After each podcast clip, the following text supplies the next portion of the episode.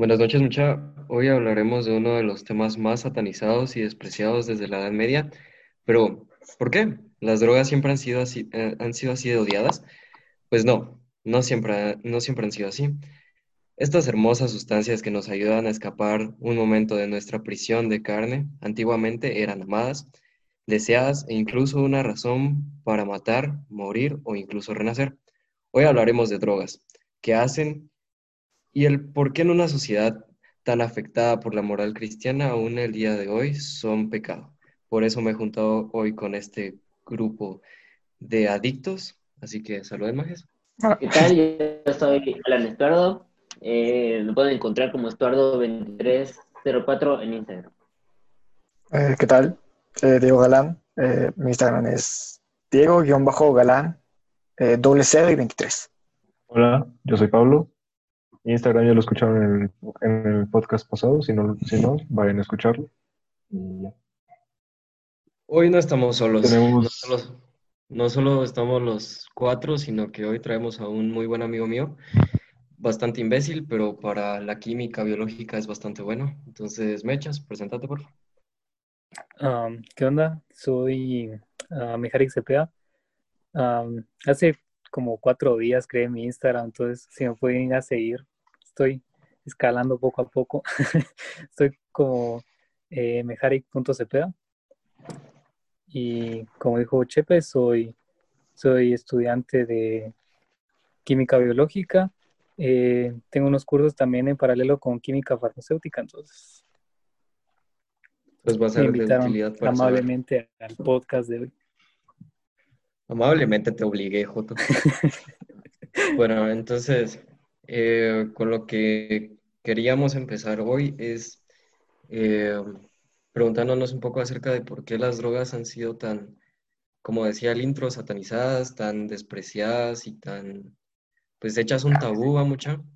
Eh, yo tengo un punto histórico que es durante la Edad Media. Dicen de que el licor era producido y transportado y expendido por la iglesia porque se creía que las demás drogas eran satánicas, ya que para el cristianismo, todo, lo que genera, todo lo que genera placer siempre ha sido un pecado. Entonces, quiero saber su opinión desde, desde no sé, desde lo que piensan y desde su cultura mucho. Este, bueno, la verdad, yo te podría decir que en el ámbito más cristian, cristianismo que encierra la, las como las diferentes índoles, que no podemos negar que la iglesia ha, adaptado diferentes modismos, como es pues la Navidad, que lo transformó, porque originalmente no era así, va, todos estamos conscientes de eso. Un rito pagano el sol. Exactamente. Entonces, como eso y muchas cosas más, lo han tomado como pecado. Por, por ejemplo, por decirte los tatuajes, la Biblia no dice si te tatúas esto es pecado. No, simplemente te dice, no te tatúes esto y ya, va, o sea, no te conviene. También habla ahí sobre el libre albedrío. Entonces, a través de los años, la iglesia ha, satanizado todas esas cosas, ¿va? E incluso han hecho una lista de, de cómo es como, como pecados capitales. Se me viene el gula, por ejemplo, o sea, no sé por qué, no sé si tiene sustento en, pues, en la Biblia, pero eso les podría decir, va, que no es normal que, o sea, es algo normal que la iglesia satanice todo, como antes, no sé si recuerdan, que eh, cuando salió muy la televisión era cosa del diablo y que no sé qué. No, no me tocó esa Ajá. No sé si me entendieron. Pues sí, es que sí. Yo lo que estaba pensando cuando dijiste lo de tatuajes, tuve mejor idea de la droga la puedes asociar como los tatuajes se asocian a los delincuentes. Entonces la gente tiene como la idea esta de que si te drogas y te tatuas porque sos una mala persona. Independientemente de que eso sea cierto, no es que estés tatuado drogarte y te convierte en mala persona. Son las acciones que quieres hacer. No te puede definir como, como sos. Es lo que yo pienso. Es, esa es una conexión interesante porque es algo que estaba viendo en todos los, los videos que vi ahorita, que lo que, lo que investigué mayormente fue este, los, la criminal- criminalización de las drogas y todo eso.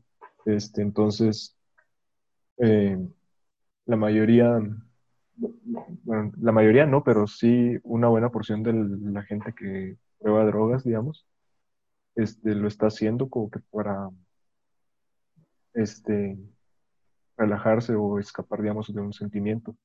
De Entonces, es forma más, recreativa. ajá, ento- entonces, entonces, o sea, y no, me- no me refiero solo de drogas como cocaína o marihuana, sino que también el cigarro o el, o el licor, este, que va eh, mucha gente, digamos, de, eh, de una clase social como que más baja, lo, lo usa para eh, como que tratar de es- escapar, digamos, de, de, de su realidad. Yo veo que tienen bastantes puntos. Eh, digamos, con esto de los tatuajes que decían estos dos, y que vos lo, lo extrapolabas a la parte de que se les eh, tiene una mala imagen porque supuestamente muchas personas de como pandillas o narcotraficantes las utilizan y toda esa madre. Eh, históricamente las drogas eh, siempre han sido vistas como como una forma de generar ocio en la población. Por ejemplo, el consumo de tabaco antes de la prohibición gringa, eh, existía ya una, existe ya una prohibición anterior, eh, fue en México, en donde se prohibía fumar tabaco, porque como sabemos el tabaco vino de América. Y entonces, eh, cuando decían como no fumen tabaco, era porque se asociaba el consumo de tabaco con la con las, con las civilizaciones auto- eh, pues, autóctonas de la región, digamos, los, si no estoy mal, los mexicas consumían el, el tabaco para, para generar ocio, o sea, se, era por eso, para, no sé, relajarse o algo así. Entonces, eh, um, por eso es de que tenemos una idea, digamos, todavía tenemos ideas que nos trajeron los españoles cuando fue la conquista. Bueno, no, no fue una conquista, sino que fue una invasión. Y pues, eh, ese es otro punto. Por eso es de que los tatuajes también están dentro de eso, por el hecho de que los pueblos eh, indígenas usaban tatuajes también. Y cabal con lo que dijiste ahí, también es como los, los incas también tenían la costumbre de, de mascar hojas de coca, porque como estaban como a, a gran altitud, como que también necesitaban como un poco más de energía, entonces la conseguían mascando esa onda. Entonces, cabal, como dijiste, cuando vino la conquista de todos los que fueron a, a- a Perú, miraban este acto también como algo pagano, ¿va? Porque Invasión. como, como, como, como andas mascando hojas y como que esto de la nada, como que fue un poco más frenético, o sea, era como algo que les daba como ese cierto rechazo moral, pero igual es como un poco hipócrita, ¿no? Porque venís acá eh, tachando prácticas, eh, costumbres de estos pueblos, pero en Europa el alcohol es para embriagarse, entonces al final es como casi lo mismo, pero nada más fue como la, la cultura de los que ganaron, simplemente impuso sus, sus creencias, sus valores morales sobre las costumbres de acá y por eso se terminó satanizando cualquier cosa, como por ejemplo hongos que comían los mayas o esas cosas. Cuando existe una conquista, eh, siempre no solo es por el ámbito de las armas ni por el ámbito económico, también es por la cultura, sino mírennos con Estados Unidos.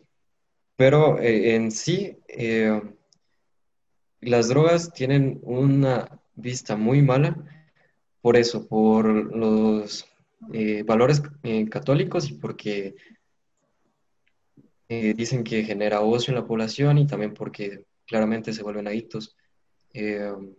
Entonces, Esto nos lleva a preguntarnos, ¿sería bueno legalizar algunas drogas como la marihuana en un país como el nuestro? Bueno, recordemos, bueno, te comentaba antes de esta sesión de que había dos, como que dos tipos de legalización, ¿no? De, para recreación y para forma de, de medicinal.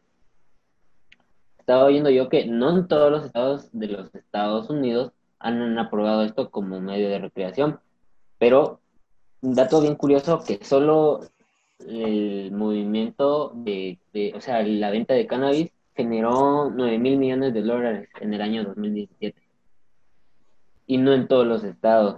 Eh, países ya como el nuestro, como decías, estamos hablando de Bolivia, Cuba, Guatemala, Honduras, Nicaragua, que no han, o sea, ni para, ni forma eh, recreativa, ni forma medicinal, o sea, están totalmente cerrados a, esta opción, va. Eh, también te comentaba que en Costa Rica no, no, no, no, no está tomado como un problema mm, de, de algo ilegal, sino que está tratado como un problema de salud pública. por ejemplo, en países como Brasil, actualmente se está discutiendo eso, de legalizarla de algún tipo de forma. En países como hablamos ya de primer mundo, como es Portugal, fue uno de los pioneros en legalizar esto en el 2001, para ser más exacto. Y el segundo país fue, fue Canadá. Para, fue el, el primer país que legalizó la G7 y la marihuana, con fines recreativos, no medicinales, recreativos. Ah, y, pero, ¿ustedes qué piensan? ¿Si debería ser legal o no? Pues, después pienso, va, ahorita que, tomando ejemplo que ahorita que es ilegal, igual todo el mundo la consume. O sea, gente la vende porque gente la consume. Entonces, técnicamente una batalla que ya perdiste. La hiciste legal para que no la consumieran, pero tuvo como el efecto contrario de que la gente la quiso consumir más simplemente por el hecho de que es legal. Entonces, siento que la única la ventaja que podrías tener al legalizarla es que la puedes regular. No sé si es la palabra correcta que quiero usar, pero con lo que me quiero referir con regular es saber quién está vendiendo, saber quién está comprando, saber qué estás vendiendo. O sea, asegurarte que la droga que estás vendiendo es droga buena, que va a hacer lo que tiene que hacer y no dañar más a la persona. Siento que legalizarla de esa manera sería mm, mucho mejor para recreación y ya medicina, si quieres. Eso es algo que pasó, que ha pasado con, con todas las drogas que se volvieron ilegales, incluso con, el licor cuando lo banearon en Estados Unidos en el tiempo de la prohibición, como ahora es ilegal venderlo, digamos, tienes que buscar la forma de hacerlo más potente en cantidades más pequeñas, ¿verdad? Entonces, durante el tiempo de la, de la prohibición no podías comprar una cerveza, ¿verdad? solo licor fuerte. Este, igual con igual con la heroína y cosas así. Con la marihuana, digamos, este, eh, uno de los componentes o que beneficiosos, digamos, de la marihuana es el CBD, hay varios estudios y todo eso de que han, que han visto su, este, sus beneficios medicinales, este, pero como eso, como ese no es el componente, digamos, que te, que, te pone high, que te, que te droga, sino que es el THC, este, durante el, eh, durante el pasar del tiempo, la, los que cultivan, digamos, y venden la, marihuana, han ido subiendo el nivel de, THC, este, mientras bajado, mientras ha ido bajando el de CBD.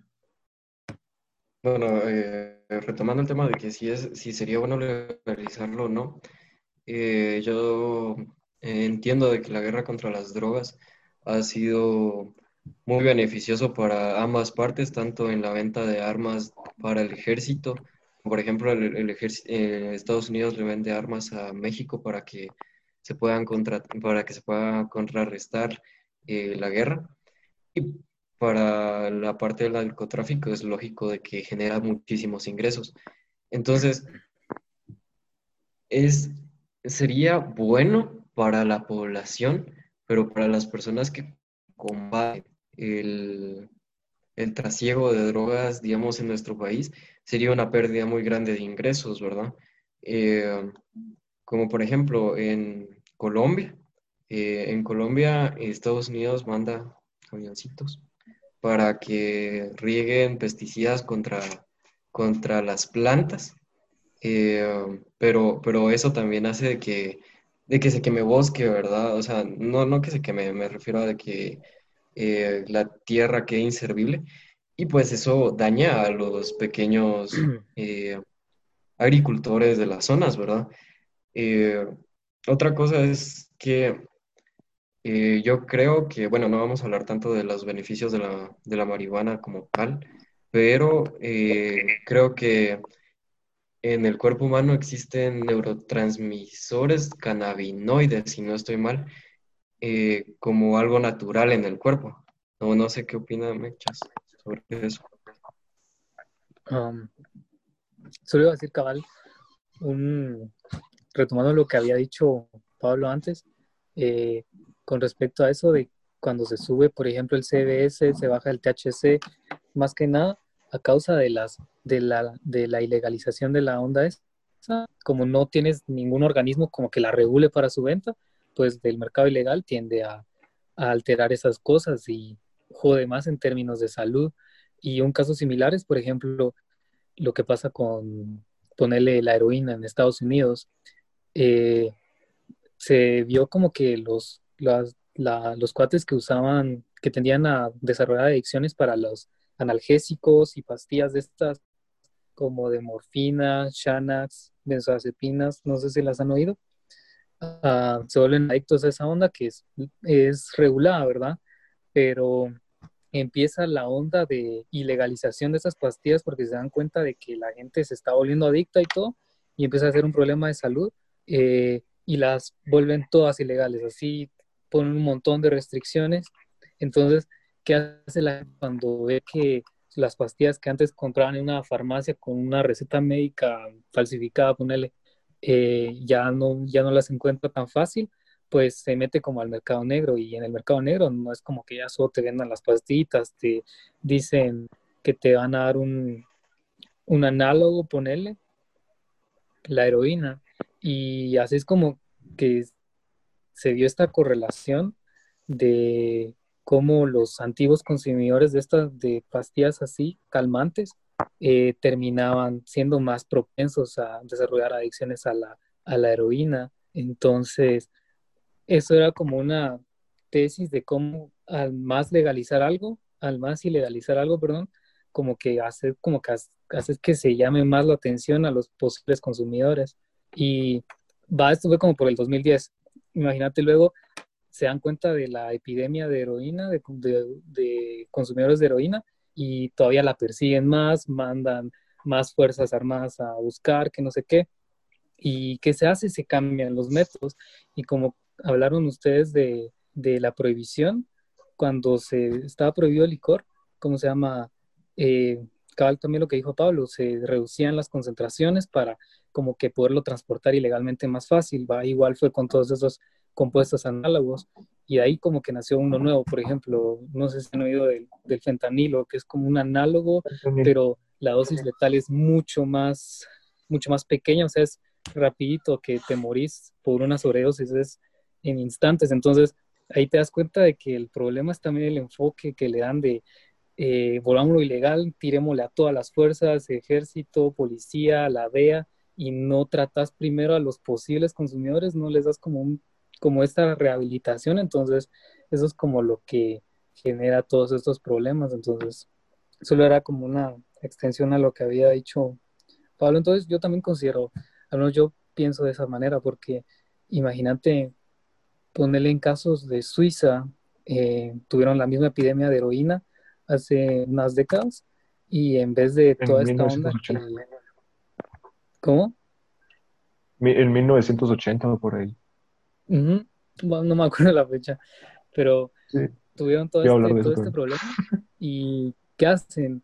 Crean centros de rehabilitación, eh, mandan a todos los consumidores a, a hospicios con atención médica, con dosis reguladas, porque como te deja ya mal de la, del cuerpo, pues es, ya es una adicción física. Entonces los van tratando poco a poco, los van rehabilitando y fue mucho mejor. El, el número de consumidores bajó un montón, o sea, ahí te das cuenta de cuál sería, al menos según mi opinión, también el enfoque correcto a toda esta onda de, de ilegalizar todo, de satanizar algo. Es que Sí, otro, eso es lo...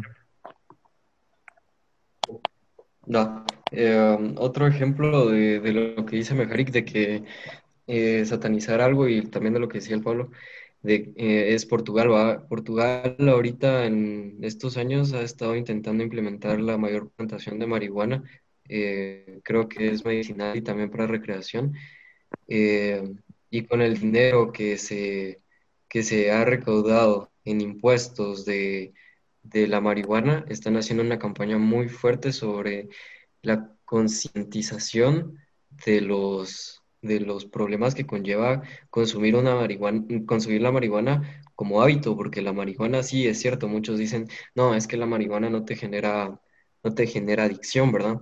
Pero sí genera hábito, que es un poco diferente, pero es igualmente dañino, ¿verdad? O sea, te, eh, algo que no sea aire a los pulmones siempre es malo.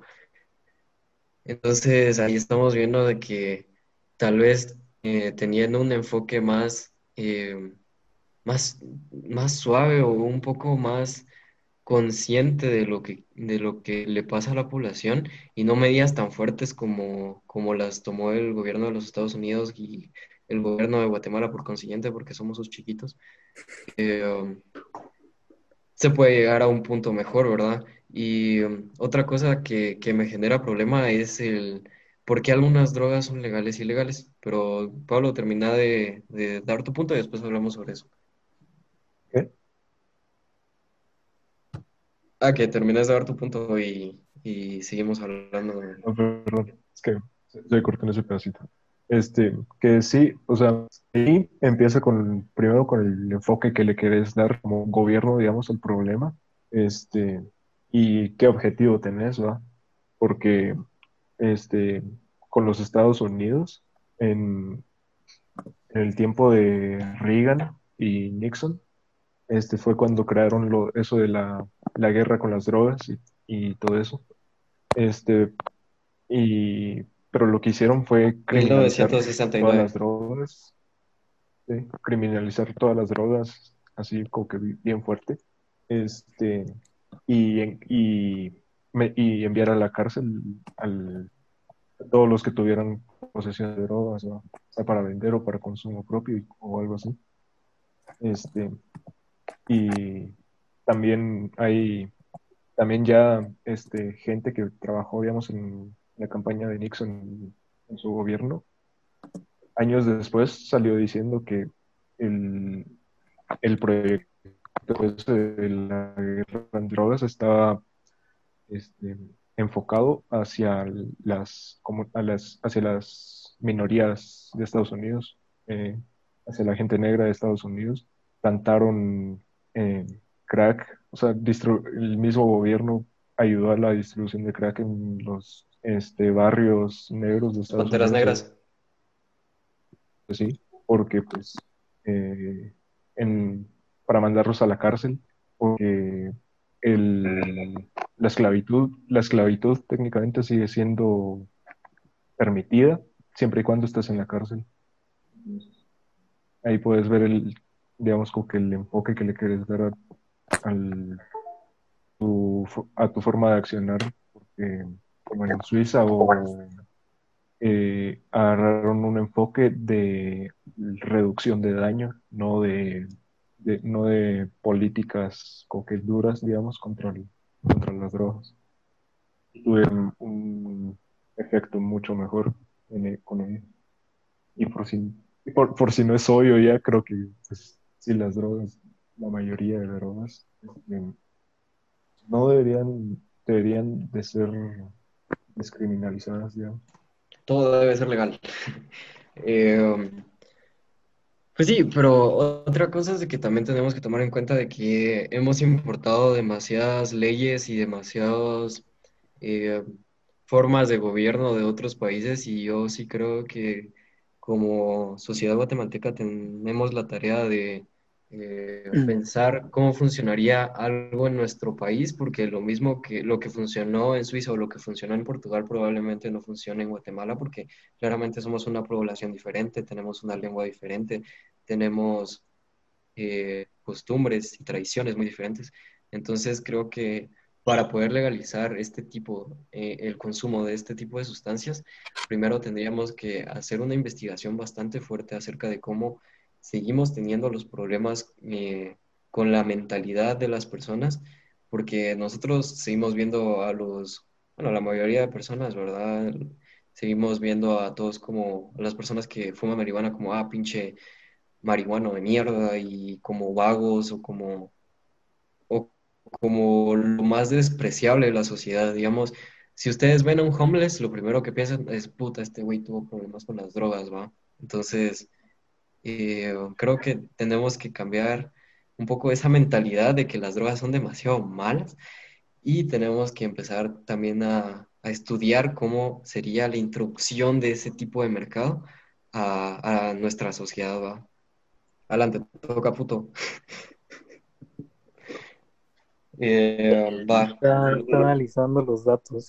Estoy analizando los datos que yo tengo, güey. Sí, por Lo, favor. lo siguiente, lo siguiente es porque creen que hay algunas drogas legales, como por ejemplo la cafeína, el tabaco, el alcohol, eh, no sé, algunas, algún tipo de, algún tipo de pastillas que conozcan que tengan eh, efectos muy fuertes en el cerebro, y por qué otras cosas más eh, sanas, entre comillas, porque pues eh, están tan penadas.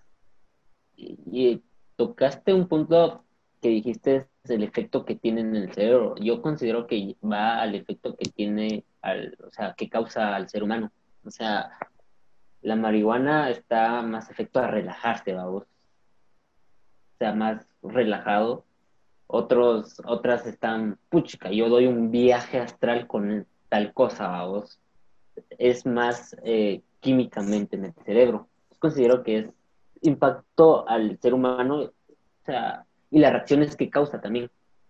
Este, abordando lo de por qué unas son ilegales y otras son ilegales, creo que te hace el ejemplo de que la nicotina es la droga más de las más adictivas que hay. Y si la comparamos con la marihuana, la nicotina es mucho más adictiva, pero es legal. Y creo que esto puede ser de las drogas se van este, ilegalizando conforme les van conviniendo. No sé, sí. Oh, entonces, va, la nicotina es más adictiva que la marihuana. Siento que las van ilegalizando conforme a los gobiernos le viene conviniendo. Porque o- escuché esta historia que, eh, no sé si historia o, o hechos, que no sé qué, en qué época hubo una gran mi- migración de chinos a Estados Unidos y la cultura china tenía el consumo del opio. Entonces lo trajeron con, con ellos. Y al traer el opio, eh, el gobierno de los Estados Unidos eh, estaba culpando a los chinos de utilizar el opio para seducir a las mujeres blancas y conseguir trabajos y historia de siempre. Entonces el gobierno baneó, baneó el opio. Y años después pasó algo parecido, solo que con mexicanos. Y la droga que traían los mexicanos era la marihuana. Entonces tenés estas historias de que los, el gobierno banea las drogas conforme les conviene. No tanto de cómo puede dañar a la sociedad, sino de que qué puede sacar vos de banear esa droga. Es- siento que por eso es que algunas drogas son legales y otras ilegales. Dale, dale. Eh, solo para completarte el dato, existieron dos guerras relacionadas con el opio a finales del siglo eh, XIX, en 1839 a 1942. En China con Inglaterra, ¿no? Ajá, China con Inglaterra. Y también en 1856 a 1860, eh, el perdedor fue China y fue porque los transportistas de, odio- de opio, que eran los, ¿cómo es esto? Los de Inglaterra, eh, no querían que el opio saliera del mercado chino.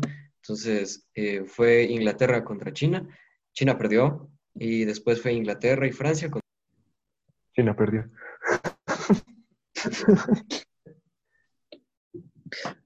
No, yo sí, yo sí creo que más que este, esto que habían dicho antes de que van eh, legalizando y haciendo ilegal según el efecto a, las personas, tampoco lo, lo, veo de esta manera porque ponerle, sí, como que la salud pública es como de las, no es una prioridad para, para hacer ilegal o legal algo, porque ponerle te vas a cómo clasifica a Estados Unidos eh, sus, las drogas en general.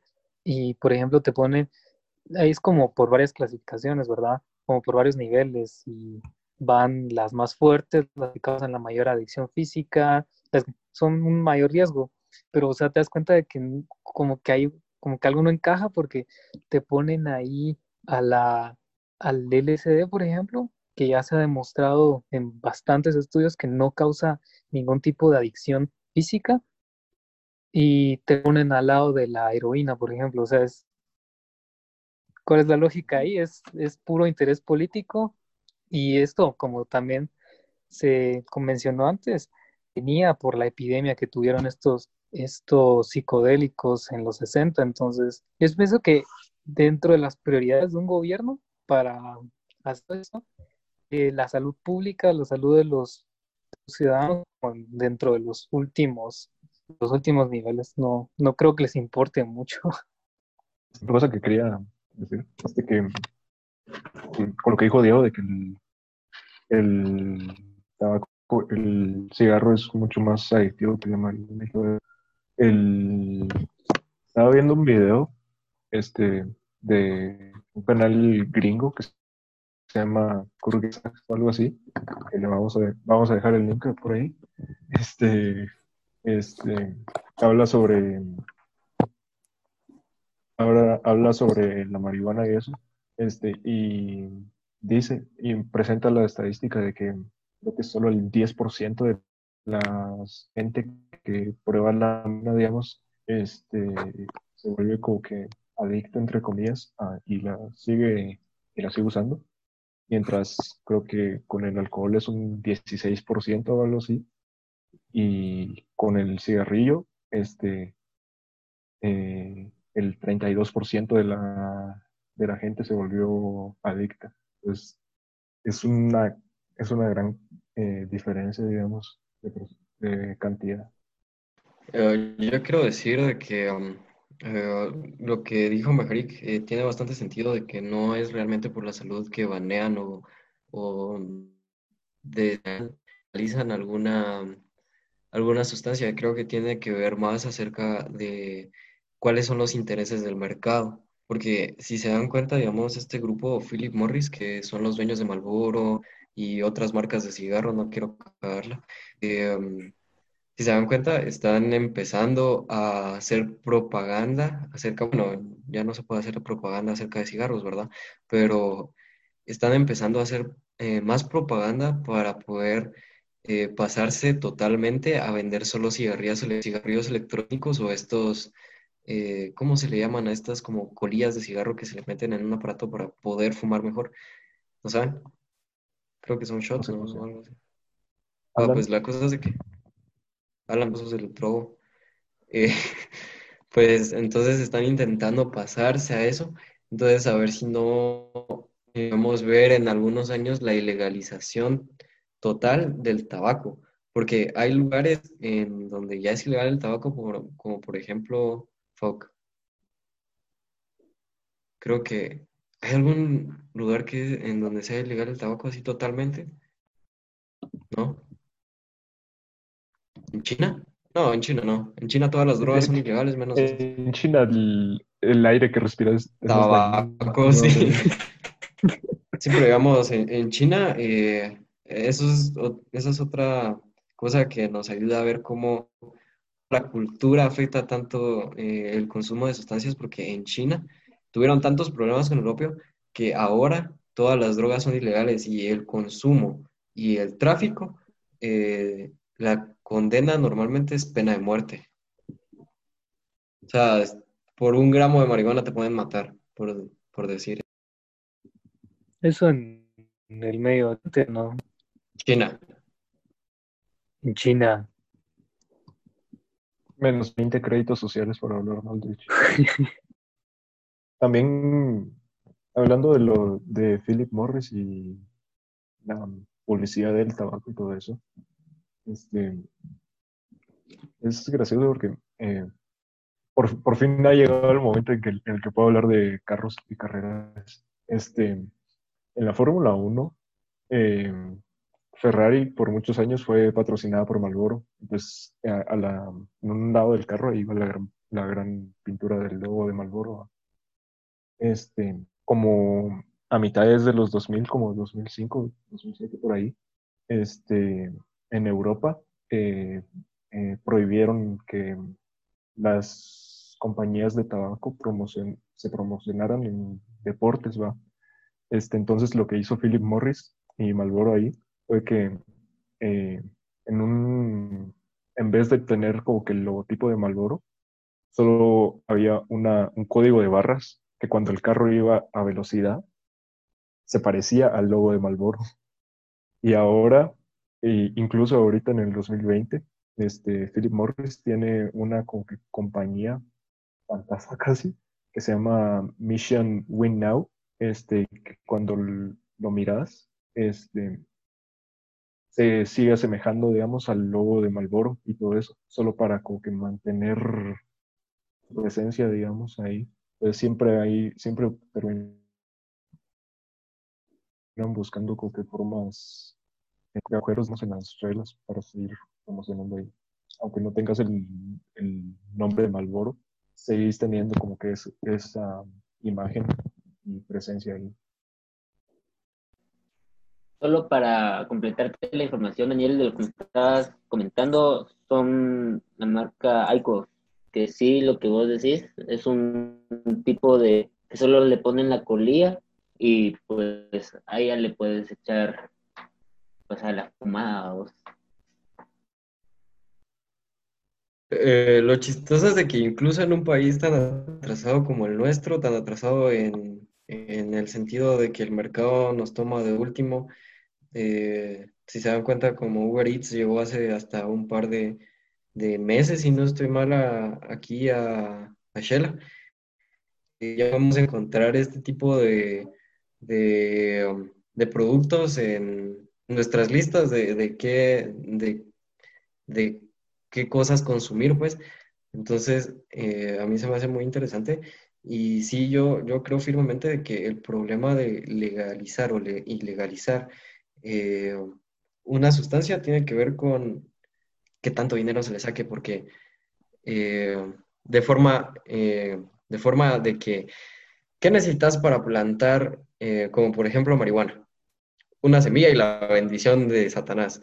pero ¿qué necesitas para plantar tabaco? Necesitas un campo fértil, necesitas unas grandes extensiones, necesitas mantener una temperatura aproximada. Entonces, ¿qué es lo que pasa? Eso genera empleo. Entonces, creo que está más relacionado con eh, el, vuelvo a decirlo, estar más relacionado con qué quiere el mercado, va. Yo creo que también va, este, obviamente con, con la agenda política de cada, de cada gobierno, porque si, le, si legalizaras la marihuana acá, pero el, pero ya sea que, digamos, el gobierno sea el que la, que la venda o tenga grandes como que impuestos, eso, este, te podrían sacar bastante dinero, pero lo que pasa es que la mayoría de la población, al menos en, Guatemala, es más eh, conservadora, entonces se pondrían a chillar con el, contra el gobierno, entonces el gobierno no querría, no querría perder ese apoyo, digamos. Tal vez, eh, este, hay, sí que ayudan a, apoyando un poquito lo que dice Pablo, que es más conservadora, yo creo que es un poquito más religiosa, pues yo usaría esa palabra. O sea, nuestra cultura y la mayoría de Latinoamérica son culturas religiosas. México es totalmente religioso, aquí igual, entonces eso influye mucho en las leyes que puedan o no aprobar en, el país. Algo, algo ta- también un poco tal vez fuera de tono, pero eh, algo que sí quiero decir es de que, güey, si ustedes son, no sé, como hippies y dicen como, ay, es que la paz y fumo marihuana para sentirme relajado y quiero la paz mundial y toda, toda la chingada, si le compran drogas al narcotráfico, tengan un poquito de esencia, cabrones, o sea, ¿cuántas muertes, eh, cuántas muertes provocó ese tu pinche churro? Entonces, tengan un poquito de conciencia de lo que se meten y, y de cómo lo consiguen, va mucha. Si, le- si compran marihuana, cómpranle a alguien que la, que la haga crecer el mismo. Asegúrense de dónde viene, de dónde viene. Sean responsables con lo que consumen, mucha. Pero bueno, si, si ya nadie tiene nada más que decir, ¿alguien tiene algo más que decir? No, podemos pasar a, a- a nuestro siguiente tema en nuestra hermosa agenda, que uh, al fin vamos a hablar de Terrence McKenna. Eh, bueno, yo, yo quiero explicar un poco sobre cómo fue la relación de las drogas al principio de, de nuestra llamada humanidad, eh, con una teoría de un filósofo y etnobotánico llamado Terrence McKenna, eh, que propuso la teoría del mono dopado. Él dice de que cuando nos separamos entre Australopithecus gráciles y Australopithecus robustos, estábamos en sabana africana y pues, ¿qué comíamos? O sea, eh, nuestros aparatos masticatorios estaba, eh, evolucionaron para poder eh, sacar el, ¿cómo es esto? El tuétano de los huesos y poder, eh, poder procesarlo, ¿verdad? Entonces, eh, si estabas en la sabana africana en donde realmente la comida escaseaba y era así como la supervivencia del más fuerte y del más apto. Entonces, existían estos pequeños honguitos que crecían en popó de animal, que, bueno, y si vos estás ahí con un chingo de hambre y miras unos hongos que nadie se, que nadie se está hartando y están así como, se miran bien sabrosos y hacen ojitos, entonces venís vos y los agarrás, va, pero ¿qué pasaba? Que esos hongos tienen psilocibina, así que ahorita, mechas, te toca explicar qué chingados con las... Em, la psilocibina junto con otras eh, sustancias psicodélicas eh, realmente actúan siempre sobre, eh, sobre las neuronas, ¿verdad? Entonces, si, tu, si tus pensamientos se originan a través de entre sinapsis de neuronas, eh, estas sustancias se unen a receptores a estas mismas neuronas y como que alteran el proceso, ya sea acelerándolo, hacen más lento, cambian ciertas rutas, entonces ciertas moléculas ahora que iban a un loop van a otro, entonces todo este cambio como de configuración, como que también termina con la, la percepción que vos, que vos tenés de la propia realidad, entonces es cuando se han afectado tus sentidos y dentro de lo que cabe esta experiencia psicodélica, tenés ya sea con los hongos o no sé, ponerle el peyote. Entonces, am, creo que siempre estaba hablando de esta evolución cognitiva que se tuvieron desde los primeros días, porque si vas como con un, como que no ha, no desarrollado a lo tanto tu cerebro, y vas alterando todas estas rutas, aunque sea empíricamente, eh, siempre estos cambios de procesos pueden hacer un como avance cognitivo. Sí, entonces eh, lo que decía este drogadicto, digo, Terrence McKenna, bueno, qué raro un filósofo drogadicto, ¿va? Eh, decía de que, de que esto podría ser una de las razones por las cuales tenemos lenguaje tan, tan evolucionado, tan evolucionado a comparación de otros animales, eh, tomando un poco el, el estado físico del ser humano, también algo que nos permite hablar, no solo, no solo es nuestro cerebro, sino también una parte de nuestra columna que se llama foramen magnum, que está al- a la altura del paladar y eso, eh, eso hizo de que pudiéramos pararnos rectos y también que, nuestro, eh, que nuestra boca pues ya no fuera un hocico. Entonces podri- podemos hacer eh, diferentes sonidos. Eh, un ejemplo podrían ser los monos aulladores que tienen tres sonidos diferentes que son para águilas, eh, felinos y serpientes. Tienen diferentes sonidos, ¿verdad? Entonces ese es, eh, en una forma etimológica, ese es una, un ejemplo de lo que cambió en nuestro, en nuestro, en nuestra morfología, ¿verdad? creo que hay mejores videos en donde pueden explicar esto de, del mono pavo, entonces vamos a pasar, eh, les vamos a dejar algunos videitos aquí para que, para que los vean y vamos a pasar de una vez a las preguntas que nos hicieron nuestros podcasts. Espérate, espérate, espérate. Solo, solo, quiero, solo quiero decir de, mi problema con esa, con esa teoría.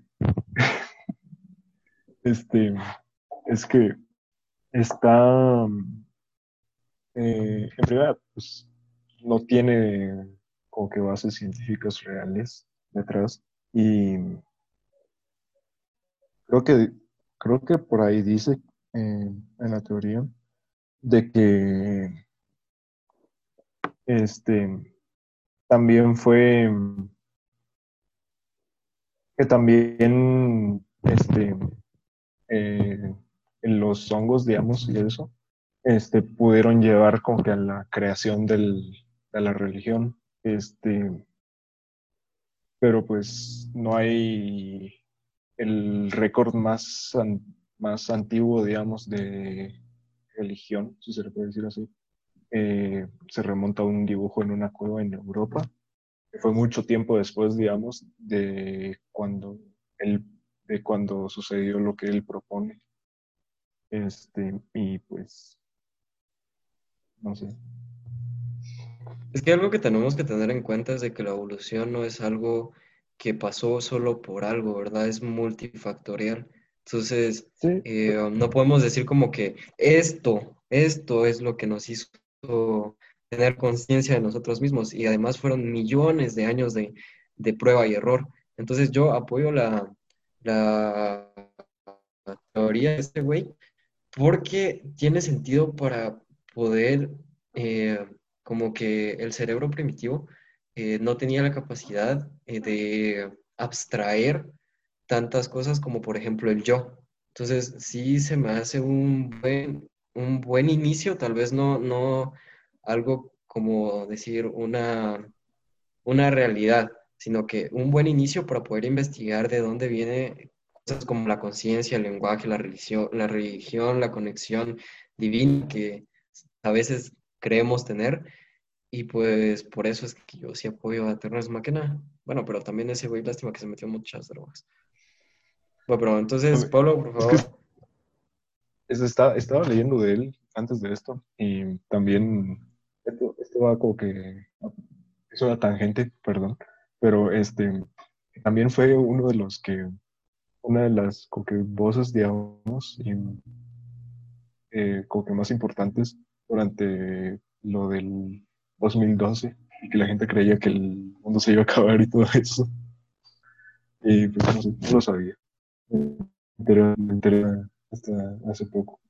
Sí, pero como te digo, lástima que se metió tantas drogas este güey. Pero bueno, entonces, eh, Diego, buena onda, léete las preguntas que nos hicieron nuestros hermosos podcast escuchas. Todo es una, una este cosa así cortita, pero antes de proseguir, todo me que había quedado con la espina. También, tal vez otra cosa que podría apoyar esta teoría es de, tal vez si no hay registros oficiales que te diga como la aparición de la religión a, partir de esto, pero eso que como que apoya la idea, el hecho de que, por ejemplo, si tengamos registros arqueológicos de, por ejemplo, los mayas, que tenían ceremonias en donde consumían hongos o otras, como el peyote, por ejemplo, en ciertos rituales, en ciertas ceremonias, cuando hacían sacrificios y todo, y podríamos como abstraer esa información para decir que por algo como que tenían estas visiones de estos dioses emplumados, estas, todas estas como cosas místicas, si te pones a analizarlo, ¿por qué podría ser? Simplemente porque están hasta la madre de hongos, entonces como que te ayuda a pensar de que igual pudo haber sido así también hace mucho más tiempo atrás, entonces. Es, Pienso como que apoya más esa Es- teoría pensarlo de esta manera. Los Homo neanderthalensis eh, son más viejos que la cultura maya, mechas. Sí, por eso te digo, solo es como, al menos pruebas de las que sí tenemos Dije Homo, nean- registro. yo dije Homo neanderthalensis, qué pendejo quería decir Australopithecus. Pero gracias. Ahorita, ahorita entramos bastante en eso de las, de las, ¿cómo se estas madres? De las culturas eh, prehispánicas y, y las drogas que se metían. Entonces, porque tenemos muchas preguntas acerca de eso, entonces queremos contestarlas. Eh, que, Pablito, ¿qué onda? Este, la primera pregunta, pues, la verdad es que es un tema del que ahorita ya hablamos casi la mayoría del podcast, que fue que si realmente creí- creemos que legalizar la marihuana sería beneficioso. Sí, Depende de la población. y que hay poblaciones preparadas y poblaciones que no están preparadas. Y esta no lo está. ¿Y cuándo lo va a estar? Nos vamos a despertar un día y vamos a decir, oh, hoy estamos preparados sé. para legalizar la marihuana. tener un buen inicio de que vamos a estar preparados cuando, por ejemplo, el Congreso no se ofenda porque la bandera de la Procuraduría tiene arcoíris. Creo que si estamos ahí, es señal de que no estamos Hay preparados. que romper paradigmas, mechas, hay que romperlos. Pero ya, la siguiente. Este, nos preguntaron en Instagram que si hemos tenido alguna experiencia con drogas. Si a vos la cafeína y la y el azúcar son drogas, ¿quién quiere contarse una? A mí me he tenido. Este, pues la, la única que he tenido es que me comí un, un pastelito así con marihuana. Y, y ya. Literalmente es lo único. No, sí, no. La mía podría ser únicamente bajar las gradas con anestesia aún encima. Terminé vomitando. Puta, qué horrible fue también. Pero es una buena, una buena. De ahí no. Mechas, ¿quieres contarte alguna tuya? Daniel, Mm, creo que no hay, no hay nada destacable o digno de contar si creo que la mayoría puedes describir como mal viaje por comerse un, también me comí unos brownies así sentía como que un lazo estaba acostado en mi cama y sentía como si un lazo me hubiera amarrado el estómago y como que me hubiera como si me jalara así sentía como que me estaba hundiendo en la tierra bastante jodido pero lo normal no sé si eso sea normal pero yo no paraba de reír. trascendente Eh, yo nada que pueda contar en un podcast con- que va a escuchar mi mamá. no paraba de reír con todo lo que decía.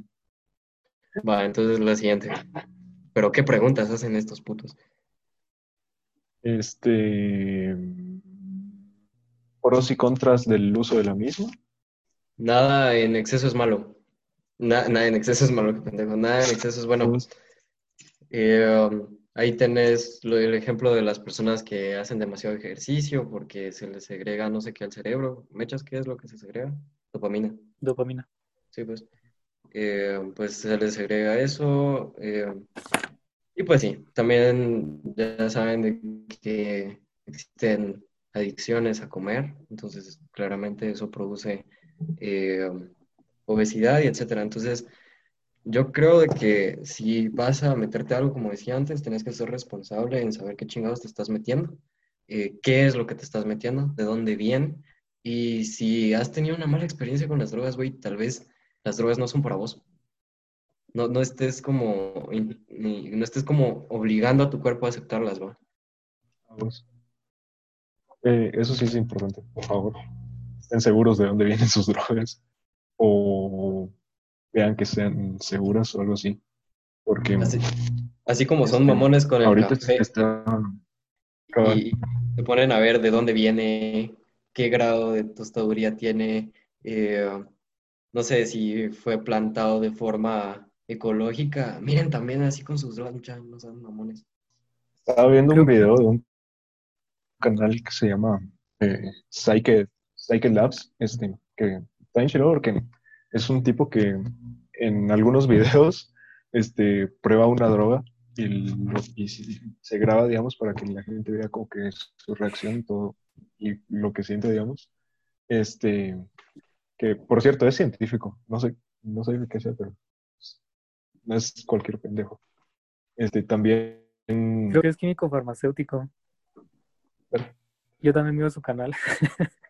Si fuera químico o biólogo sí sería pendejo, pero no lo es. Es que está en chilero y este, está, hizo un video de cómo hacer un test en LSD y también habló de los peligros, digamos, de que muchas veces eh, puede que te den LS, que te vendan LSD, que no es realmente eso, sino que es otro compuesto químico, como el N-bomb, creo que se llama, que en los, en, incluso en dosis pequeñas puede ser letal.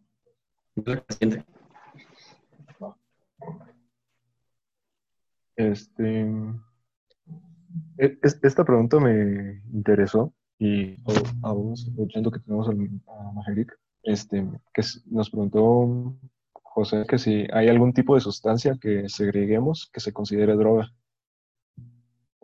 Cuando lo dijo pensé en adrenalina o dopamina o Sí. No sé si... Ah, esas son em, hormonas, neurotransmisores, eh, desencadenan ciertas respuestas.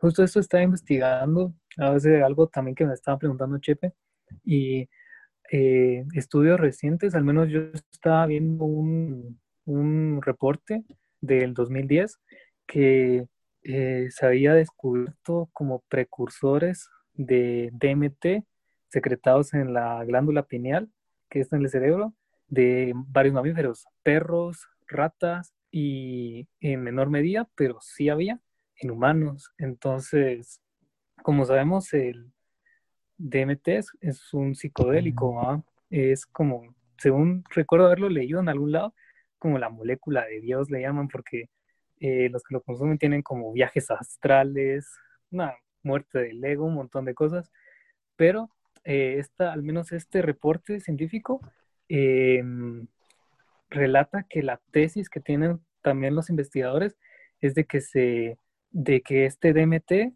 se segrega en el cerebro en partes concretas de la vida, como en los sueños y eh, antes de morir, porque estaban haciéndole como terapias de electroshock a unas ratas, como que le estaban haciendo una muerte inducida y luego verificaban su actividad cerebral y buscaban si ahí está esta molécula y si la encontraban. Entonces, como que se da la tesis de que uno la segrega cuando está muriendo y esto también como que lo agarran muchas personas como para explicar de por qué hay como cuando las personas se mueren o no sé si han escuchado esos casos de se murió por un minuto porque su corazón dejó de latir y como que vio ángeles, escuchó un canto celestial, una onda así.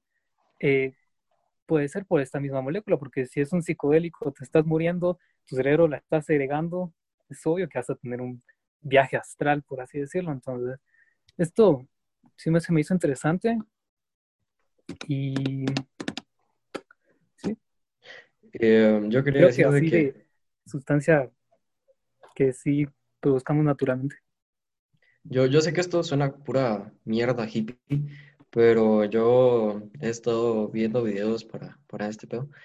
Y el 5-meo-DMT, que es lo que segrega el sapo alvarius o sapito, eh, dice que eh, puede ser segregado en dos momentos de la vida, como decía este güey, eh, en el nacimiento, yo había escuchado en el nacimiento, no en el sueño, en el nacimiento y a la hora de morir, pero también puede ser segregado en niveles muy altos de concentración y ahí es en donde donde entra la meditación, porque la meditación es una forma de, concentrarte en tu respiración por el tiempo que vos tengas programado. Eh, no tiene nada que ver con usar leggings y ver a angelitos y tener tus, eh, tus alfombras para hacerlo enfrente de una montaña hermosa. O sea, sí es bonito, pues, pero eh, el, el fin de la meditación es la atención, poder concentrarte en algo.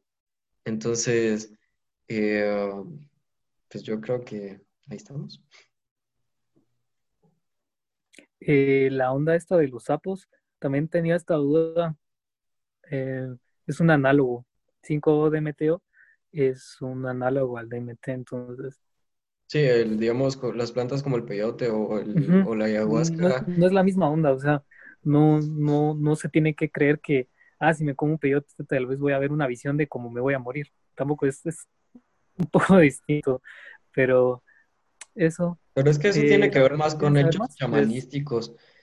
O Eh, igual siempre les dejo el, si quieren les dejo también el enlace al, al paper de, del estudio que les mencioné. algo que también hay que decir es de que el DMT se ha estado haciendo de forma en laboratorios y cosas así, pero es lo mismo que les decía antes, va mucho.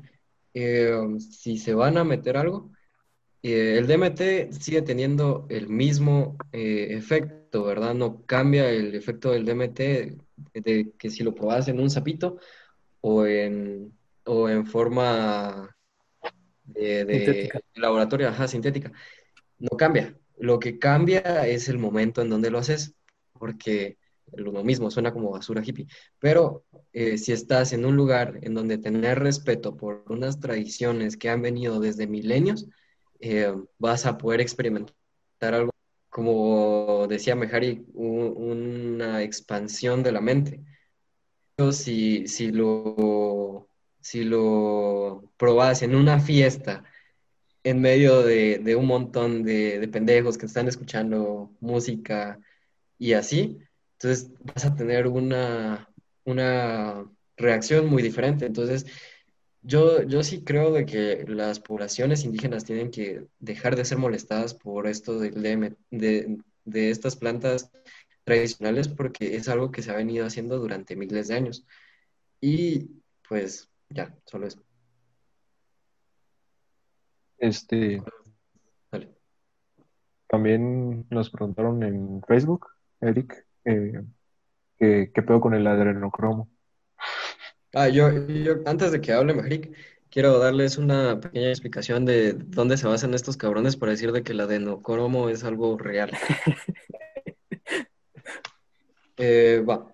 Entonces, eh, según estos, estos mages que creen en Illuminatis y en un eh, sistema que nos gobierna a todos y toda la madre, spoilers, son pajas. Eh, eh, sí, Illuminatis y toda su chingada madre. La Spoilers, élite. son pajas. Pues, la élite. La cosa es de que ellos dicen de que el adrenocromo es, es la combinación de sangre y adrenalina, así al suave. Ellos dicen de que poblaciones indígenas eh, en los periodos clásicos de, su, de, su, de sus periodos eh, consumían sangre humana. Y sí, es cierto, hay algunas, eh, um, algunos aspectos antropológicos que pueden decir que eso es cierto, como por ejemplo, seis siglos antes de los incas, en Perú estaban los moches. Es una población que ya no existe, pero ellos, eh, ellos ingerían la sangre, pero no con, no para sentirse más fuertes o para ser mejores, sino que la ingerían porque el problema que tenían ellos es de que en su zona, en, en esa, en ese específico momento, eh, no estaba lloviendo. Entonces, ellos creían que al tomar la sangre le estaban dando un regalo a los dioses para que, um, para que lloviera, ¿verdad? Eh, otra, otro ejemplo de esto, eh, eh, los ritos de sangre es en, en los países nórdicos, en, en el momento de la, de la Edad Oscura. eh, habían pueblos de nórdicos que no se acentuaban o no, no querían aceptar al cristianismo y lo que hacían era hacer diferentes ritos. Había un rito específico para el dios Odín que era, que se llamaba águila de sangre. Entonces ellos sacaban los, ellos cortaban los, los músculos de la espalda y sacaban los, las, ¿cómo es esto? Las costillas y después los omóplatos. Entonces eh, quedaba una, eh, una forma como de un águila, bastante chara, pero quedaba una forma de eso. Entonces ellos, estos mages dicen de que eh, para generar el adrenocromo, la persona debe ser torturada porque el cuerpo debe segregar adrenalina. Entonces. Ajá, adrenalina. Entonces ahí es en donde quiero que hable Mejari para que nos explique por qué la adrenalina no puede estar en el, en el torrente sanguíneo tanto tiempo. Va. Eh, yo cuando empecé a investigar esto, cada cuando me lo dijiste, ah, me lo tomaba un poco a broma porque, o sea, la, la simple idea es, es de risa. Ah, entonces empecé a investigar en si en verdad se basaba en algo o algo así. Y bueno, al menos creo que lo más interesante que podría decir es que el adrenocromo sí, sí existe, no es ninguna mamá inventada por nadie, es el proceso de oxidación en concreto de la adrenalina. Em, hay un estudio, al menos que lo, este es del 2000, del 2010 también. este estudio eh, asocia que ciertas personas que padecen esquizofrenia pueden tener eh, ciertas concentraciones de enocromo en la sangre. Entonces, como que te hace pensar en de dónde sale todo este mito de que el adrenocromo es como un es como algo placentero, es como algo psicodélico, no sé, en un rito satánico de la élite, porque en realidad la presencia de adrenocromo sí se asocia a, experiencias esquizofrénicas, entonces sí es como algo que te hace alucinar. Entonces como que se dieron cuenta de que personas que tenían esquizofrenia innata eh, regularmente tenían como una predisposición genética a que el adenocromo en su sangre no fuera como eliminado. Entonces, lo relacionaban también a que cuando llegaba al cerebro podía producir estos episodios de, esquizofrenia y también epilepsia. Entonces, sí produce efectos a nivel cerebral, sí produce, pero no, pero no es como que es que es que también las noticias que esta mamá cuando salió Anonymous y todo y salían los hilos de Twitter y que es la sustancia más exquisita que te hace sentir placer de no sé qué chinga. Hay que hablar de Anonymous. Eso fue lo, lo que... Pero entonces, sí tiene bases, sí tiene bases, pero el mito que se le dio sí es bastante estúpido. También podríamos dejar eh, enlaces también a este estudio que les menciono y para que vean que acá sí se corroe. Eh, tal vez sí, o sea, sí, sí tienes razón de eso, de que sí tiene efectos, pero a lo que voy es de que puede ser transportado, pueden pasar días la, sangre contaminada con eso para ser consumida por otra persona. Mm, mm, hay otro estudio, pero este es bastante antiguo. Es de, déjame ver, 1962 efectos de la adenocromo y la adenotulina. Eh, acá en este mencionan que encontraron concentraciones ya bajitas, pero todavía relevantes después de un día en, la sangre. Entonces, sí dura, pero de ahí a cómo lo acoplan a la teoría de que, no sé, matan a alguien y lo ponen en una tina, saber por cuánto tiempo una de estas... O sea, sí, porque se supone que hay, que hay venta de adenocromo en la Deep Web, o sea... o sea... ¡Mamá! la, la Solo va a ser sangre, a ver qué cosa. bueno, pero démosle a la siguiente. Espérate, espérate. Ah. Solo para que los que estén interesados... Ah, que cómo se puede conseguir la manera más, más concentrada es en, las principales arterias, médula, en la médula espinal, y se puede extraer más o menos a 10 centímetros cúbicos de adrenocromo. No le hagan caso a este pendejo, no maten a nadie, por favor. este. También nos preguntaron que dónde venden.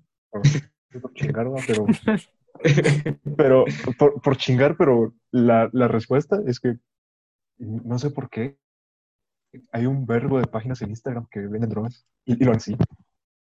no sé, no sé qué. ¿Sabes responsable de dónde las compras? Y en la Deep Web, enlace abajo. En la Deep Web es más difícil. Tienes que descargar Tor y toda esa madre. y, la mayoría pueden que sean solo sitios de broma en los que te en los que en los que te roban el dinero o o simplemente sitios del FBI. Tienes que descargar Tor, tienes que hacer un captcha gigante de como 30 minutos para que te deje entrar a alguna página.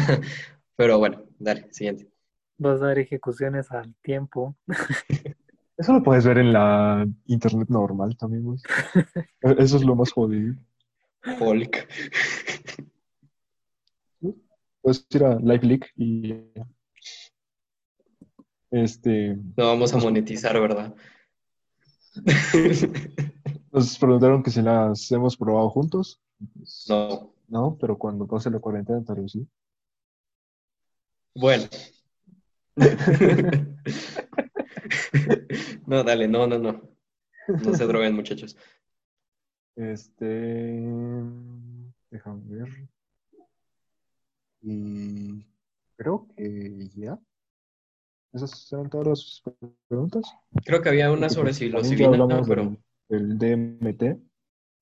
sí, había una sobre psilocibina, pero pues es lo que hablamos también. Entonces yo creo que eso sería todo por hoy, muchachos. ¿Quién se quiere despedir primero? Ya no. No soy bueno para los despedidos. Siempre yo. Eh, deberíamos de, de- de decir en todos los podcasts adiós, besos en las patas. Eso estuvo bueno. Gracias. Eh, No, está bueno. A- a- algo que quieran agregar ya para finalizar, ¿no? Diego, ¿Nadie? Alan, No sé, tal vez solo decir, no se droguen. Y si se drogan, como dijo Daniel, investiguen qué se están metiendo. No se meta cualquier pendejada al cuerpo. Y siempre hágalo con, con alguien más. E- Eso es, eso es importante. en un ambiente Este, controlado. hágalo, ¿no? ah, en un ambiente controlado con gente en la, en la que confíen. Y por y- favor, no drogues, no te drogues, que manejes o hagas alguna estupidez que lastime a alguien más que no seas a vos. Si vas a drogarte está bien, pero solo que te afecta a vos, no a nadie más a tu alrededor. Alan, Todo bien, todo correcto. hola. Eh, pues nada, que sí, que se droguen en un ambiente controlado, con gente de confianza, y pues que al menos una de las personas ahí no esté drogada para que los pueda cuidar. Besos en las patas, se cuidan. Mechas, algo para finalizar. Investiguen, muchachos, investiguen. Luego andamos creyendo mamadas de adenocromo de la vida. Un poco más de sentido común. Pero hay un video de, de Dross de eso, tiene que ser real. Dross es un pendejo. No le crean a Dross. Son videos de entretenimiento. E- Eso fue lo ¿Qué? primero que me apareció cuando lo busqué. Eh, yo solo quiero decir de que, muchachos, no se droguen, no sean pavosos. Eh, todo lo que pueden llegar a pensar utilizando marihuana o utilizando otras sustancias lo pueden llegar a hacer tal vez con un cacho más de esfuerzo, pero más satisfactoriamente. Um, no necesitas, si sos eh, artista, no necesitas la marihuana para hacer tu arte. El arte está en vos, no en la, no en la sustancia. Eh, te va a costar un poco más, pero te apuesto de que te vas a sentir mejor por poder hacerlo solo. Y pues ya, váyanse a la verga. Órale, muchacho.